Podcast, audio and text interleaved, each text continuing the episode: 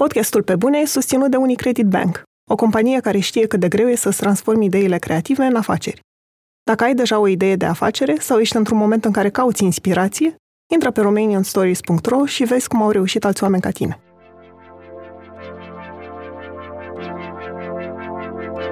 Mi-e foarte greu să îmi pun stop fluxului gândirii.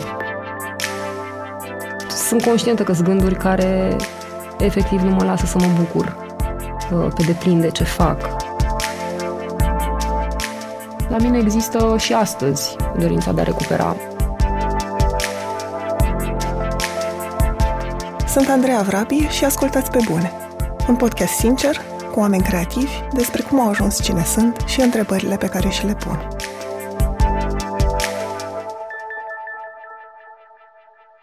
În acest episod stau de vorbă cu Judit State, dansator profesionist și coregraf. Judit a urmat cursuri de coregrafie la Rapsodia Română, Liceul Floria Capsali din București și Liceul de Arte din Bacău. A absolvit facultatea de litere și limbi străine, pentru că, spune ea, atunci nu știa că există secția de coregrafie la UNEATC și singurul viitor pe care dansul părea să îl ofere era în balet la opera română, lucru pe care nu și-l dorea. S-a întors la dans prin intermediul emisiunilor Surprize, Surprize și Ploaia de Stele. De atunci, Judith a dansat în spectacole ale Teatrului Național București, Teatrului de Operetă și Odeon, a lucrat alături de Răzvan Mazilu timp de șase ani, a călătorit cu burse și pentru cursuri de pregătire la New York, Londra sau Viena, dar a făcut și în conjurul lumii pe vasul de croazieră Queen Mary, premiat pentru spectacolele pe care le oferă. În 2016 a jucat în Sierra Nevada, rol pentru care a fost nominalizată la premiile Gobo. Lucrurile cu care se luptă în prezent sunt realizarea propriului spectacol, despre care spune că este teamă că îi va arăta că nu are nimic de spus în dans, sentimentul de singurătate în comunitate de dansatori și dorința de sinceritate pe scenă, de a se arăta așa cum este ea, fără să-i pese de ochiul critic al spectatorului. Bună, Judith! Mă bucur să te lângă mine în studio. Bună! Dansezi de când erai mică, pentru că ai fost inspirată de videoclipurile lui Michael Jackson și sunt curioasă să-mi spui ce te atrage la dans, de ce crezi că asta e ce trebuie să faci? Cred că Michael e una dintre cele mai puternice amintiri, cârligul cel mai, uh, cel mai puternic. Dar nu vreau să spun că este singurul motiv pentru care m-am apucat de dans.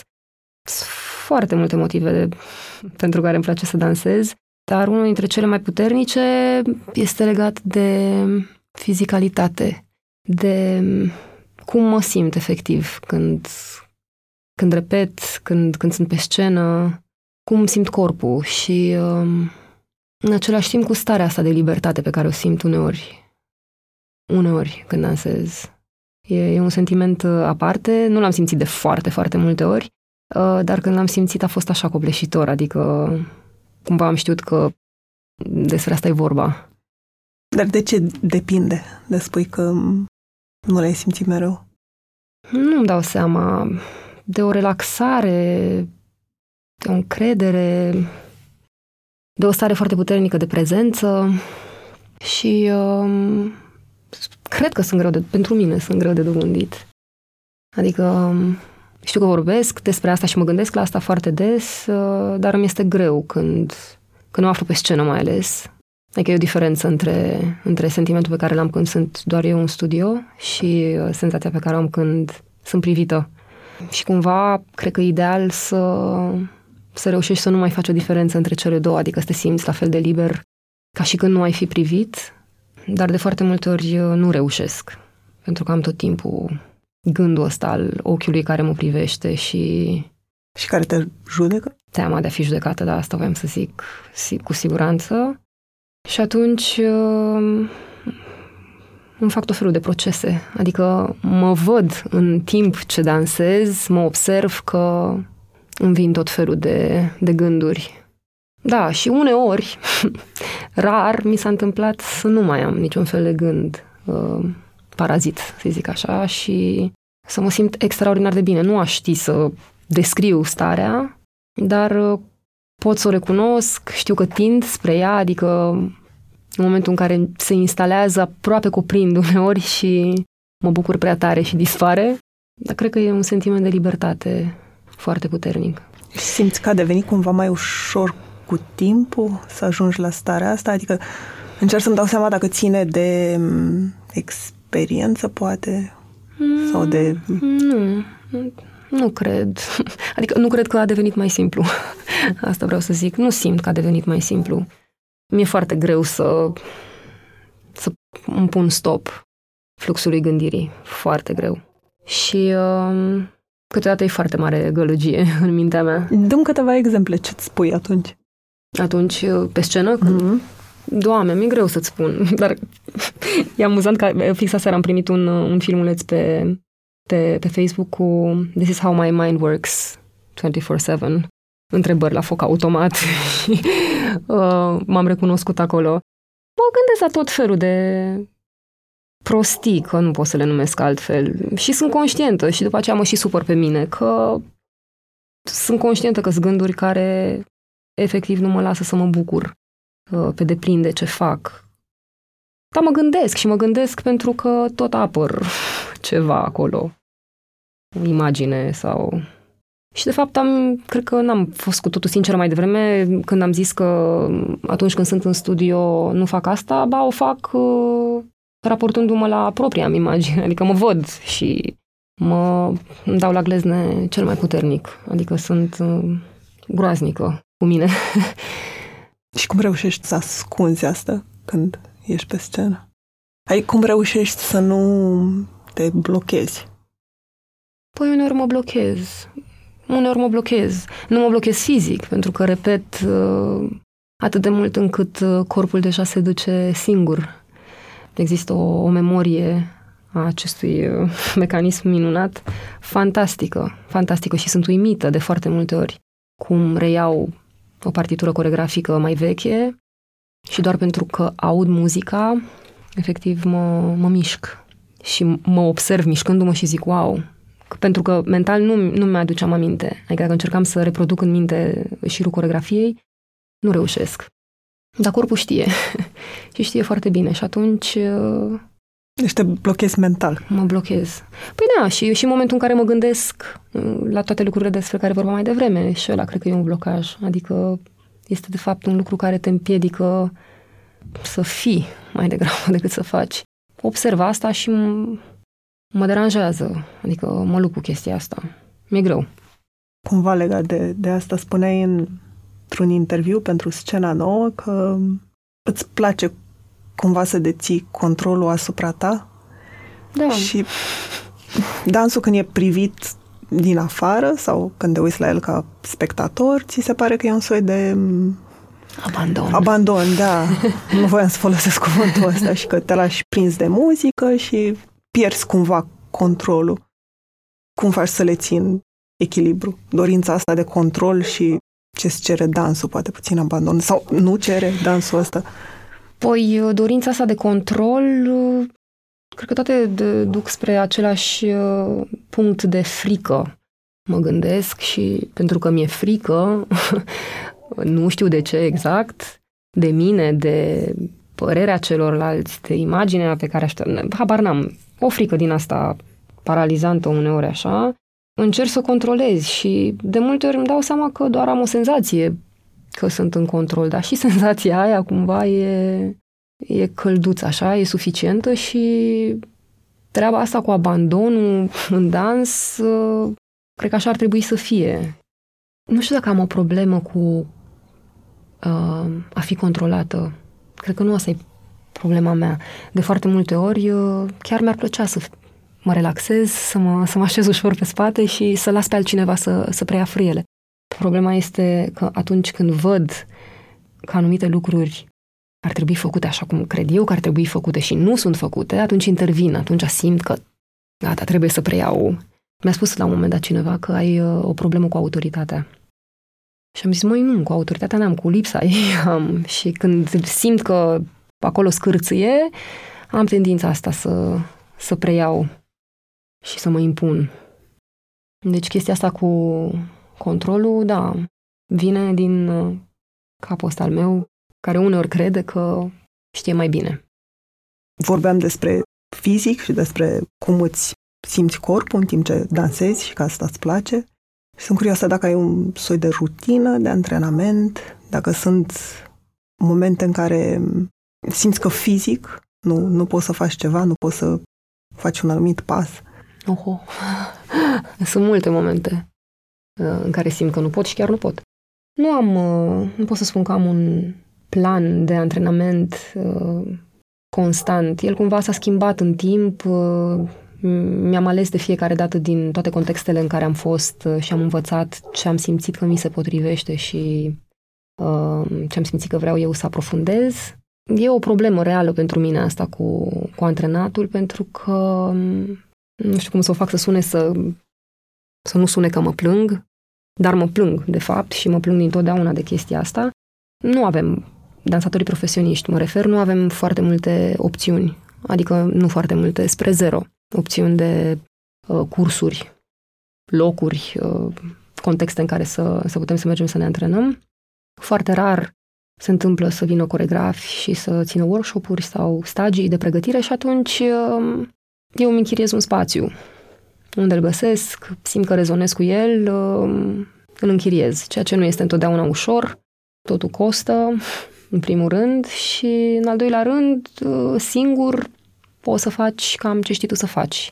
Da, mă mai inspir, văd lucruri pe care nu știu cum să le fac și le încerc singură, și de fiecare dată când ajung într-un context în care cineva mi-arată și mi explică, mă gândesc, Doamne, cât de bine este și ce binecuvântare este să ai pe cineva care știe și îți spune și încerci deja varianta safe pentru corpul tău și corect.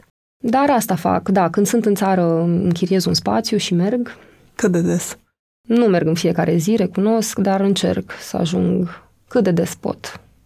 E o nevoie, adică în momentul în care trece trece ceva timp și nu, și nu mă mișc, încep să mă doară pe cuvânt unele altele. Adică nu mă, nu mă dor când te pun efort, ci în momentul în care mă opresc.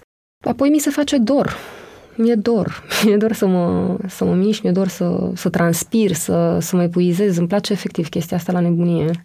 Să simt că pic.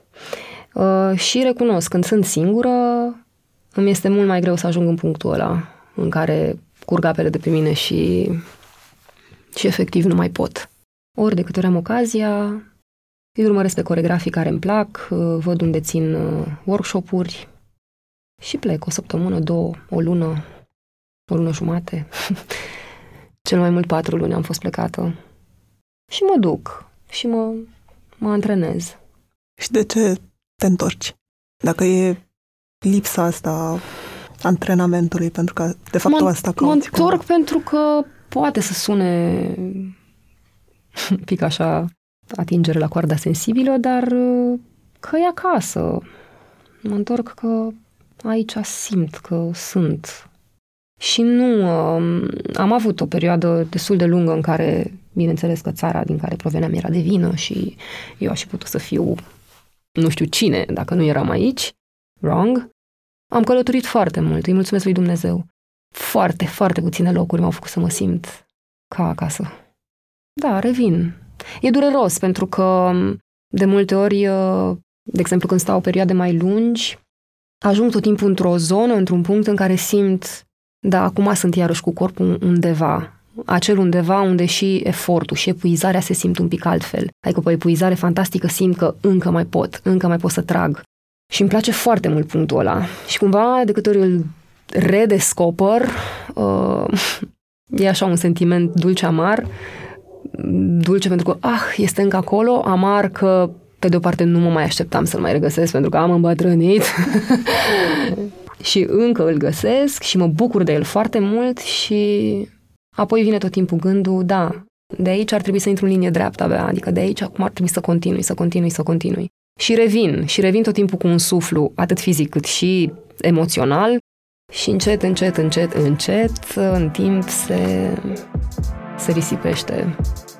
Pentru că simt că nu, adică nu că simt, nu am unde să duc mai departe, să descarc toată acumularea aia.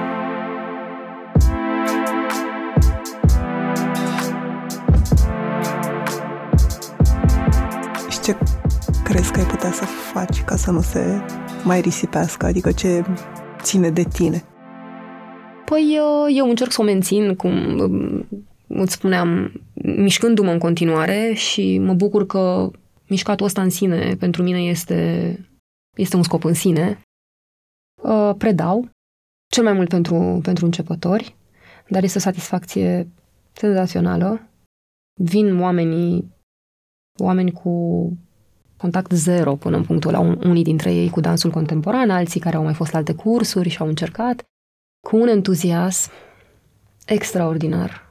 Un entuziasm care mă, mă duce și pe mine. Un entuziasm pe care, o spun cu sinceritate, îmi lipsește în comunitatea noastră mică de dansatori. Iar apoi mă gândesc la un spectacol al meu de foarte mult timp și din vari motive tot nu ajung să îl pornesc. Ce motive? Mai prima scuză pe care o, mi-o invoc, sau cel puțin o invocam, era că n-am cu cine. Tot timpul am avut așa senzația că nu am găsit corespondent printre colegii mei, în cineva care să simt că se raportează la, la lucru și la proces așa cum îmi închipui eu că ar trebui să fie. Adică? Adică cu totul. Cu totul, cu totul, cu totul. Adică cu sânge. Să te dedici, să fie acolo, să nu fie un proiect, să nu fie un, ceva de bifat. Și să căutăm împreună, indiferent cât ar dura și numai că mă gândesc că așa au fost uh, ocazii în care am lucrat pe proiecte scurte, planificarea repetițiilor, câtorva repetiții cu patru oameni era o aventură întreagă, o, un chin. Deci când ajungeam în sfârșit să ne punem de comun acord, era o victorie. Îmi închipui genul de lucru foarte concentrat pe o perioadă de timp nedeterminată, nu știu, că nu, nu pot ști. Pentru, pentru mine și cei care funcționează așa sunt, se bucură de toată admirația mea. Nu, eu nu pot să înțeleg cum vine asta. Ok, am o lună jumate să fac asta. Ah, nu știu cum, cum le iese. Pentru că mi se întâmplă să vreau să creez, nu știu, un solo și să stau câteodată pentru primele 30 de secunde ore întregi în sală, încercând toate variantele posibile și niciuna, ghici ce, nu mi se pare suficient de bună. Până când simt în corp că, ok, asta e. Mă chinui, mă chinui cu, cu chestia asta. Apoi mă gândesc la tot ce înseamnă logistica pregătirii unui spectacol. Am aplicat de, de câteva ori la AFCN pentru finanțare, pentru diferite proiecte, un spectacol. Iar procesul de scriere și de aplicație propriu-zis și tot ce a însemnat uh, justificările de după m-au, m-au căpiat. Am zis, wow, mm, cred că trebuie să fie cineva care se ocupe numai de asta. Da, ok, este ceva ce tu vrei să faci, uh, uh, te ține treaz noaptea, cum îmi place mie să zic, trebuie să fii capabil să scrii despre el. Bun, am scris despre el, dar tot ce a însemnat dialogul cu instituția, justificările, o, raportul de evaluare și de activitate, o nebunie. O nebunie care m-a consumat mai mult decât proiectul în sine, cumva. Ideal, bineînțeles, și acum nu știu dacă spun asta pentru că știu că este aproape imposibil și atunci încă mai sunt la post, încă mai pot să mă scuz, sau poate pur și simplu n-am nimic de zis, mă gândesc că ar fi să ai libertate totală să ai libertate totală, să-ți iei cât timp ai tu nevoie și să faci efectiv ce consideri tu, fără să vină nimeni să-ți spună da, dar cumva nu este în acord. Și publicul nostru nu cred că e pregătit. Sau, știi, lucruri pe care le-am auzit. Și spun asta cu scuza pentru că mi-e și frică în același timp și îmi dau seama de lucrul ăsta. De... Nu știu, mă gândesc că poate nu sunt pregătită încă, nu știu, că m-am tot lovit de tot felul de întrebări. Cât mai, ce mai, ce aștepți? Cât mai aștepți? A când faci și tu ceva? Nu știu când fac. Chiar mă gândesc, poate nu am nimic de zis, știi, încă, sau să faci mișcări unele după altele, mie vine ușor să, să fac material coregrafic, fizic, să lipesc mișcări unele după altele. Și tot timpul mă gândesc că acolo aia e de fapt prima mână, prima partea mai puțin importantă de fapt. și cum faci să, de fapt nu să dai sens mișcării, ci cum faci ca mișcarea aia să vină dintr-un sens. Cum faci adică să, să existe un, un motiv concept, da, sau... pentru care tu ești acolo în spațiu și... Da, sunt, mă tot gândesc la o mie de lucruri. Și îmi dau seama că e o modalitate de apărare în același timp a mea, cu mine însă. Și de multe ori uh, am avut gândul ăsta că doar el, planul și perspectiva realizării lui au puterea de a te hrăni cumva și de a te păstra într-o, într-o detașare, într-o relaxare, că lasă că o să fac. Adică e acolo undeva în viitor și se va întâmpla și am avut un moment în care notez, eu scriu și m-am uitat un pic în urmă și mă refer ani în urmă și am avut atâtea idei pe care mi le-am scris și mi-am amintit cu... Am retrăit așa cumva cu, cu, uh, cu tărie senzația pe care aveam atunci, exact asta despre care vorbesc, că da, o să fac, o să fac. Și doar gândul și, repet, pers- perspectiva împlinirii gândului îmi dădea un fals confort și o încredere greșită, aproape ca și când lucrul e deja făcut, jumătate făcut, doar pentru că el există acolo într-o, într-un potențial. Și e o mare capcană. E o mare capcană și um, efectiv sunt în punctul în care simt că dacă ar fi să fac o acțiune fizică, mă apuc, mă iau și mă arunc în apă, adică haide, Judith, uh, revinuți. Da, cred că uneori de, fix de asta e nevoie să te arunci. Și îmi dau seama că lucrurile care mi-au ieșit cel mai bine și cel mai bine au fost cele la care nu m-am gândit sub nicio formă, pe care le-am făcut pur și simplu pentru că ele au avut o nevoie să se întâmple și eu doar am facilitat acel lucru fără să mă gândesc la cum o să iasă, la cum o să fie perceput, la cât de mișto o să fiu eu făcând asta. E, lucrurile alea în care am pus zero uh, proiecție de genul ăsta au ieșit, au fost cel mai sincere până la urmă, că cred că despre asta e vorba. Dar uh, nu că uit, nu știu de ce, mi-e, foarte, mi-e foarte greu să aplic. Adică în cap cumva sunt foarte clară cu... Mi-e greu să aplic și că de foarte multe ori sunt, am senzația că sunt singură, de foarte multe ori. Adică de cele mai multe ori. Am senzația că sunt singură. În ce? În general. um, în raportul meu cu, cu oamenii. Adică sunt așa o mică sălbatică și în dans. În dans uh, cumva mi-e cel mai greu. Și de multe ori merg, uh, merg la workshop și mă gândesc așa, mi-ar plăcea să, să, să fiu cu cineva cu care să împărtășesc, uh, nu știu, când revin să existe cineva căruia să-i arăt.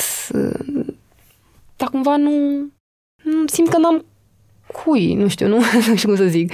Uh, am făcut, de câteva ori am încercat să predau și să fac uh, modul de dans contemporan pentru profesioniști și nu, nu vin să se antreneze. Eu cumva tot timpul am spus, dacă aș avea unul dintre colegii mei care ar preda pentru profesioniști să ne antrenăm dans contemporan, aș merge. Da, și nu... De asta zic că mă simt, uh, mă simt singură uh, atât în sală, efectiv că nu am cu cine să împărtășesc uh, uh, toate lucrurile astea și cumva cu cine să experimentez și să încerc. Și așa cumva la nivel de, de raportare la lucru, de mentalitate, să-i zic. Nu știu dacă ăsta e cuvântul potrivit. Ai ajuns cumva la asta în timp pentru că ai dansat, ai făcut foarte multe spectacole, inclusiv la noi. Adică ai... am dansat în spectacole. Da. Da, da, în sensul ăsta. Da, nu știu dacă foarte multe. Nu sunt atât de multe. Am dansat. Am dansat. Și m-am uitat la înregistrări și păreai foarte în elementul tău cumva pe scenă. Mă refer la uh, Depeche Dance. Păi, uh, la Depeche Dance mi-a fost foarte greu. A fost primul spectacol de dans contemporan în care fusese primită, ca să zic așa. Am fost la casting și a fost o mare surpriză pentru mine că Massimo m-a, m-a luat în spectacol. Mi-a dat șansa asta. efectiv. Adică a, v- a văzut el în mine ceva și efectiv mi-a dat credit. Ar fi putut să ia din toată lumea aia, că a fost unul dintre cele mai mari castinguri pe care, la care eu am participat la noi. Și pentru mine dansul contemporan era ceva aproape intangibil pentru că aveam eu senzația din puținul pe care îl știam că este foarte strâns legat de baletul clasic și dacă nu ai baza baletului clasic, care mie îmi lipsea cu desăvârșire, adică acel nivel, nu poți să faci asta. Și uh, am fost la casting pentru că voiam să-l cunosc și voiam să fiu în, în mediul acela și să am experiența castingului, dar nu aveam niciun fel de așteptare să iau și a fost o mare surpriză pentru mine. Și sunt profund și veșnic recunoscătoare, ca să folosesc uh, expresia asta, pentru că mi-a dat încredere. Efect. În momentul ăla nu, adică eu inclusiv după ce am dat spectacolele de câteva ori, încă eram în dubiu și eu șovăiam atât de tare, foarte greu mi-a fost, foarte greu. Simțeam că nu, nu reușeam să înțeleg ce caut acolo și cum de a avut el încredere în mine și și tot din cauza minții mele care efectiv nu mă lasă să stau prea liniștită niciodată și a tuturor gândurilor păstora parazitare că nu sunt suficient de bună, că nu am un atc așa cum au colegii mei. Continu. Hai să explicăm puțin cu ce s-a întâmplat cu studiile, pentru că tu ai făcut coregrafie din clasa 4 Uh, da, la liceu de coregrafie, dar uh, mama m-a dus uh, mai întâi la Palatul Copilor și apoi la Rapsodia Română de la 5 ani jumate și mergeam copăcel, marți-joi, de la 6 la 8 la cursurile de balet și îmi plăcea de atunci. Adică am avut așa o conștiinciozitate și un dor, cumva. Îmi plăcea, mă duceam fără probleme. Ziceam că n-am avut niciun fel de uh, sentiment de vai, copilărie ratată, sacrificiu, durere. Nu.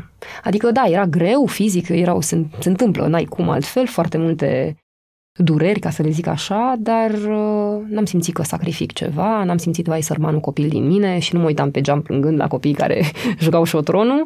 Eram foarte fericită cu mersul meu la balet uh, și vreau să zic chestia asta cu părinții mei care au plecat într-o vară exact înainte de admiterea la, la școala de balet, în vacanță la bunicii mei în Ungaria și uh, pe toată perioada verii se făceau pregătiri la Rapsodia Română cu cei care urmau să intre în clasa 4 eu inclusiv. Și uh, n-a fost fel și chip să, să vreau să merg cu ei, drept pentru care m-au lăsat uh, bibelou de porțelan în casa unor prieteni pe care eu nu-i cunoșteam, deci pentru mine erau niște străini complet N-am avut niciun fel de problemă cu asta, am stat frumos la ei pe perioada verii și mă duceam în fiecare zi la, la pregătire.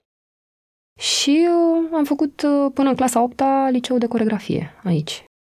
Și cum nu mi închipuiam că există altceva și cred că nici nu există altceva la momentul respectiv, nu vedeam altă continuitate și am picat în clasa 8 la treaptă cu 5 pe linie pentru aspect fizic, uh, expresivitate tehnică era suficient și un 5 să pici, dar eu am, le-am luat pe toate trei și a fost, uh, nu vreau să folosesc cuvinte mari, dar a fost una dintre cele mai mari decepții ale mele, adică am suferit ca un câine.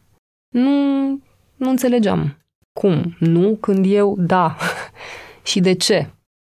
Și uh, am ajuns după aia la Bacău, uh, la școala de arte, unde am făcut, uh, la care mă dusesem doar așa, m-am gândit că liceul este din Bacău, va fi doar o plută un an de zile și după aceea mă transfer. Am încercat să mă transfer și intra noua și intra 10 ghici ce tot nu m-au vrut, nu s-a putut, de pentru care am rămas în Bacău și... Dar și acolo făceai coregrafie? Mm, da, dar... Cam Bacău. Cam Bacău, da fără, cu tot respectul față de doamna Baicu, care deschisese secția de coregrafie cu 2 ani în urmă și asta deja spune tot, da, am făcut ca să nu spun că am pierdut contactul cu totul și mergeam la studii, dar nu era același lucru. Și nu e același lucru. Uh, dar au fost uh, unii dintre cei mai frumoși patru ani din viața mea. Și după liceu ai dat la limbi facultatea străine. de limbi străine. Mm-hmm. Am dat la facultatea de, de limbi ce? străine. Pentru că nici nu știam că există un ATC, unul la mână, habar nu aveam. m-am gândit eu că indiferent uh, ce o să fac, deci nu mi-era clar, uh, o limbă străină o să-mi fie folositoare. Uh, și am făcut limbi străine, da, engleză-spaniolă. Și te-ai întors la dans prin surprize, surprize. Da, surprize, surprize, da. Ce s-a întâmplat atunci? Cum ai ajuns la TVR? Nu mai țin minte prin cine primisem o paletuță dintre acelea, știi? Nu știu dacă știi, cum oamenii din public aveau niște paletuțe pe care scria surprize, surprize. Acea paletuță îți uh, făcea accesul în sală. Și am primit o paletuță și am zis, mă duc să văd și eu care este treaba. Nu, nu știu de ce m-am... Singură, again. Cumva toate lucrurile astea, așa, când mă uit în urmă, uh, Judith este singură într-un context, făcând ceva. Tot așa auzisem eu că este un coregraf mișto. Acolo, la Surprize Surprize, pe care îl cheamă Ciprian și că este Chel. Atâta știam despre el. Și l-am văzut. Adică l-am văzut, era cu spatele, se uita acolo, citea ceva pe un panou, am zis, el este, se potriva perfect uh, semnalmentelor și uh, am dus la el am zis, Ciprian, mă numesc Judith și vreau să dansez. Și abordarea mea cred că i-a plăcut pe semne, pentru că m-a luat atunci de mână, m-a dus în studio, mi-a arătat niște pași pe care i-am reprodus cu ușurință, a vorbit cu cineva, m-a dus în vestiar, m-a întrebat ce număr porta pantofi și mi-a zis intri în două ore. Păr, machiaj și uh, asta, a fost, uh, asta a fost marea mea intrare în, uh, în dansul modern. Și a fost entertaining, nu foarte mult timp, cred că vreo trei ani. În mod, în mod evident, la început, când uh, abia au început să se întâmple lucrurile, eram copleșită cumva de viteza cu care se întâmplau toate și brusc aveam repetiții, eram angajată, câștigam bani, mai mult decât câștiga mama profesoară fiind. Bine, nu este foarte greu asta. Dar, na, era destul de puternic. Dar nu, ceva nu era în regulă, nu știu, nu, nu m-a atras și uh, am mai încercat de-a lungul timpului, nu neapărat în televiziune, dar să lucrez în zona asta de commission work, să zic, pentru diferite contexte și nu simt cumva că ne înțelegem, nu simt că mă întâlnesc cu oamenii.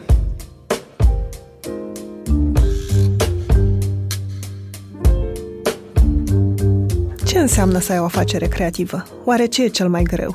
Oare merită? Dacă ți-ai pus aceste întrebări, înseamnă că vrei să fii antreprenor într-un domeniu creativ sau că deja ai făcut primii pași.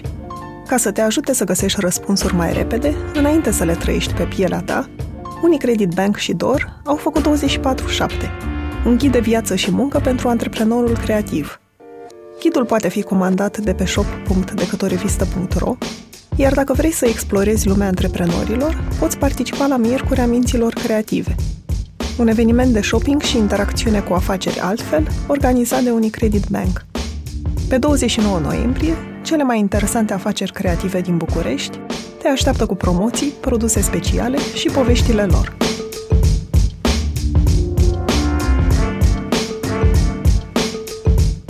Ce ai făcut după TVR?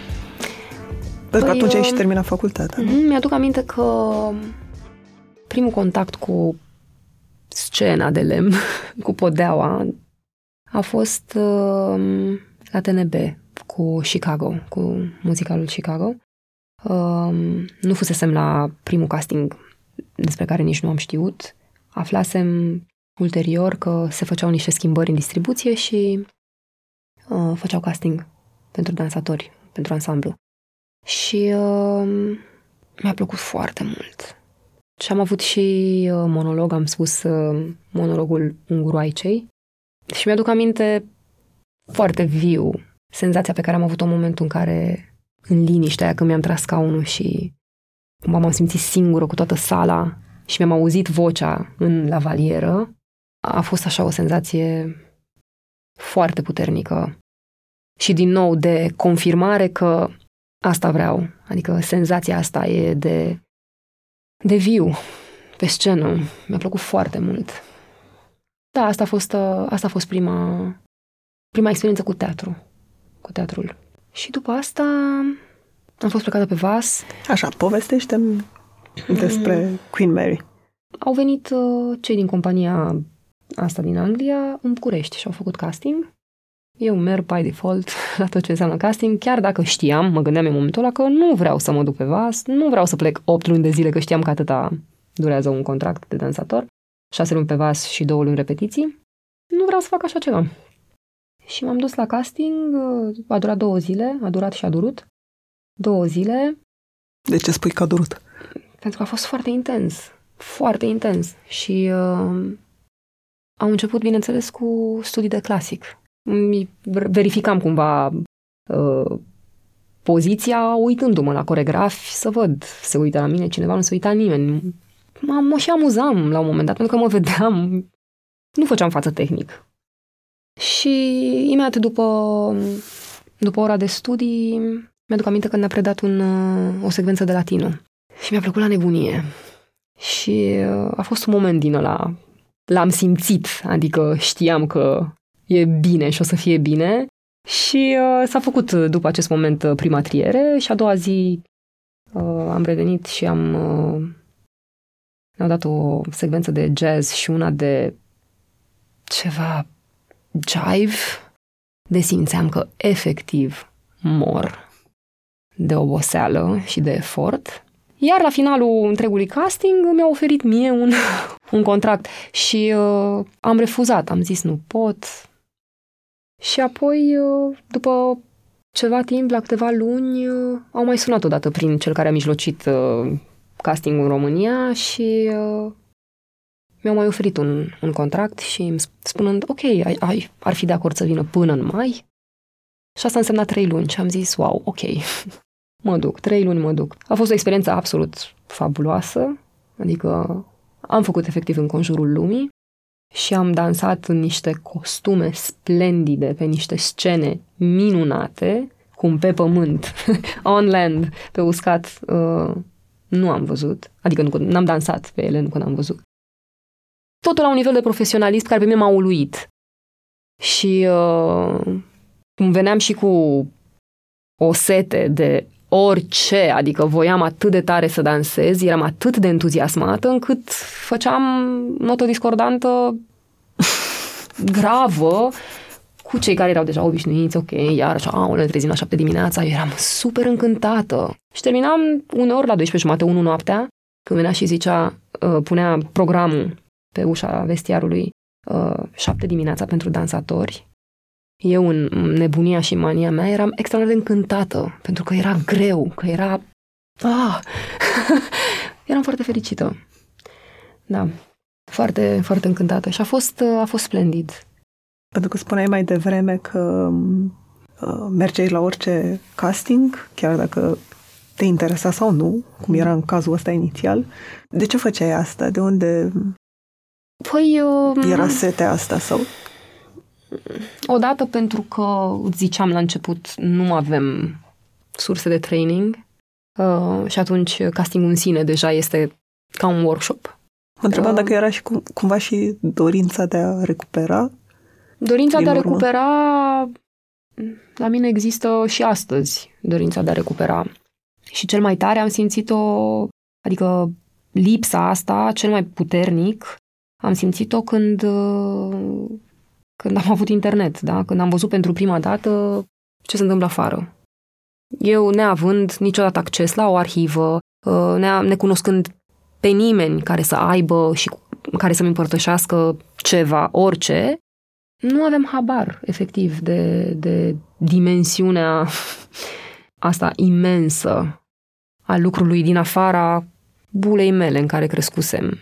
Când am văzut uh, clipuri cu momente de dans, am înnebunit, pur și simplu. Și, adică, când spuneam înnebunit, am înnebunit la modul plâns, în hohote luni. Deci nu îmi reveneam. Și aveam, era foarte puternică în mine senzația asta de, de ratare, de timp pierdut, de ceva ce n-am cum să, să mai refac, să undo după ce am jelit mult, câteva luni, uh, am avut gândul ăsta că, ok, pot să plâng în continuare și să mă gândesc, of, sărmana de mine, ce am pierdut, sau, nu știu, să văd ce pot să fac de acum. Și, uh, și de atunci, uh, asta cred că fac. Încerc să, încerc să recuperez. Nu știu dacă recuperare este cuvântul potrivit, pentru că nu știu dacă aș putea să identific vreun moment în care zic, ok, acum simt că am recuperat și de acum. Nu, pur și simplu sunt unde sunt și chiar simt că procesul de, de învățare nu se termină niciodată. Și în continuare mergi la orice audiție și casting? Da. Au fost audiții la care ai fost respinsă, nu ai primit Sigur că da, sigur, sigur. Și cum ai păi, uh, primit-o? Măi, de obicei am, le-am primit bine. Cred că cel mai puternic sentiment uh, de care mi-aduc aminte este cel pentru, de la castingul pentru Cirque du Soleil. Imediat după evenimentele cu moartea lui Michael Jackson și așa, uh, au dat casting pentru The Immortal Tour. Cu Travis Payne, care fusese coregraful lui Michael în uh, câteva contexte și era deja totul pentru mine cu o încărcătură. Pentru toți, că majoritatea dansatorilor era formată din uh, iubitori am fost la casting, tot așa a fost în două zile, prima zi eliminatorie și a doua zi tot așa se micșora, se micșora, se micșora grupul și uh, am picat la un moment dat și am rămas să mă uit în continuare. L-am rugat pe coregraf să mă lasă să mă uit în continuare. Doamne, cum a fost finalul ăla de audiție. Deci au fost patru dansatori din care s-a ales o fată pe care îi puneau continuu, continuu, continuu să repete cele două coregrafii din cele două zile cu uh, câteva momente de improvizație uh, la finalul fiecărui moment. Și de fiecare dată dansatorii veneau cu altceva și cu altceva și cu altceva și eram înnebunită. Și când am ajuns la hotel, am plâns în brațele lui Radu, eram că m-am simțit că eram atât aproape. Și bineînțeles că ziceam, puteam și eu. Nu puteam, dar în capul meu de atunci, cumva așa aveam senzația, pentru că eram, m-am simțit foarte foarte aproape. Dar am fost foarte fericită că am fost acolo. Chiar am fost... Adică, am, în primul rând, am fost șocată de cât de mulți dansatori erau. Am fost șocată de faptul că intram în grupe de 30, să zicem, și în studioul de lângă puteam să ne încălzim sau să ne menținem într-o oare... Am așteptat câteva ore până am intrat toți. Dar nimeni nu aștepta. Toată lumea dansa obsesiv. Deci nu se mai vedea nimic pe, pe oglinzi. Deci am imaginea oglinzilor aburite și dansatorii cu căști în urechi, continuu, continuu, continuu, no eye contact, no friendship, nu, nu suntem să socializăm, deci era așa o energie din asta de război care m-a, m-a șocat, mi-a plăcut, dar m-a și șocat un pic, eram wow. Și uh, cred că e un lucru foarte important ăsta, și cred că răspunde și la întrebarea de ce mă duc la castinguri. Cred că e important să... Nu neapărat să-ți dai tu ție check cu unde te poziționezi, e și ăsta un lucru care se întâmplă, adică cumva reușești să... Sper că cu mintea clară cumva și îmi dau o evaluare cât mai aproape de adevăr, dar în același timp, mai ales dacă te duci afară, e o mare trezire la, la realitate că noi suntem foarte puțini și că e foarte ușor E foarte ușor la noi să spui sunt dansator, sunt coregraf, um, sunt, sunt, sunt și fac. Îți place foarte mult sinceritatea sau crezi în sinceritate? Încerci atât să o oferi cât și o cer de la alții? Ce mi se pare mie greu la sinceritate, că mă, mă gândesc foarte mult la asta, e să fim sinceri cu noi. În legătură cu ce din munca ta ți este cel mai greu să fii sincer? Cu tine. Păi cu sinceritate însăși. cu a mă arăta pe bune. Adică, da, îmi place sinceritatea și da, spun și vorbesc despre ea, adică o cer și uh, am zis de fiecare dată că prefer adevărul care mă ucide decât uh, o minciună sau să descoper că am fost mințită. Și nu mă refer la sinceritate în sensul în care acum mă apuc și sau într-un discurs, într-un raport cu ceilalți, în dialog, mă aștept lumea să înceapă să spună tot ce gândește la foc automat.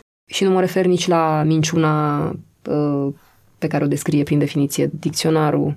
Uh, bun și acelea, dar mă refer mai mult la minciuna asta de sine sau, deci spuneai sinceritatea asta cu, cu tine însuți și asta e un travaliu așa pentru mine că de foarte multe ori sunt uh, martora propriei mele persoane și mă văd, mă văd de multe ori uh, cum iau pe câmpii. Și mi-e greu, adică sunt, wow, Judith, stai. Iau înapoi și uh, după aceea când mă analizez și încerc să mă duc cât mai adânc în de ce am zis așa, de ce am vorbit așa, de ce, am, de ce m-am prefăcut sau de ce am reacționat cum am reacționat, când reușesc așa cumva să, să răspund onest, e cam neplăcut așa, adică e, nu știu, un moment ăla de mi se face rușine, știi?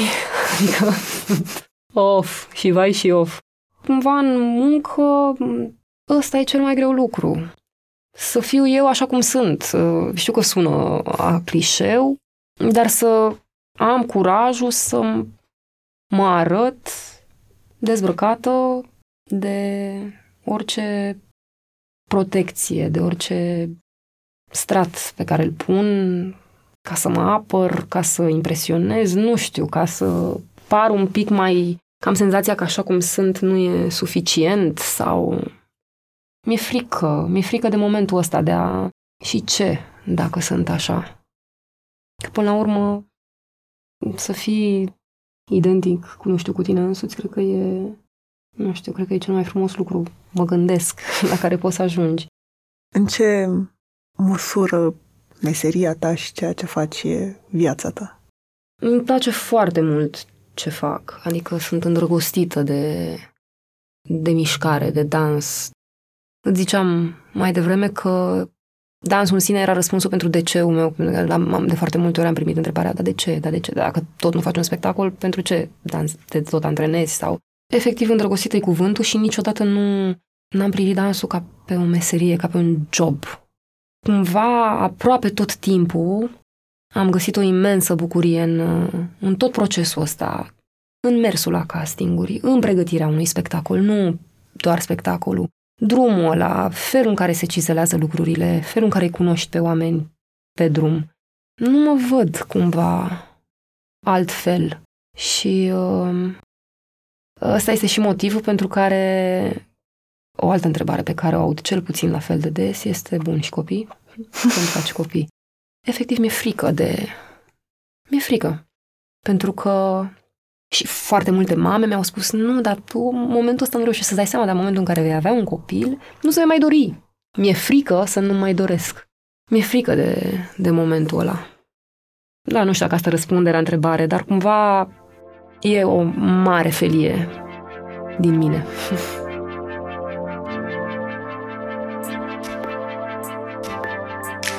Mulțumesc că ne-ați ascultat! Podcastul Pe Bune este produs de Dor, tema muzicală e compusă de Alex Turcu, editor de sunet e Horia Balda și asistent de producție Elena Vădova. Dacă aveți recomandări de invitați sau vreți să ne spuneți cum vi se pare episoadele, puteți să ne scrieți la pebune.arondecotorevista.ro Și dacă aveți timp, lăsați un review pe iTunes pentru că ne ajută la promovarea podcastului.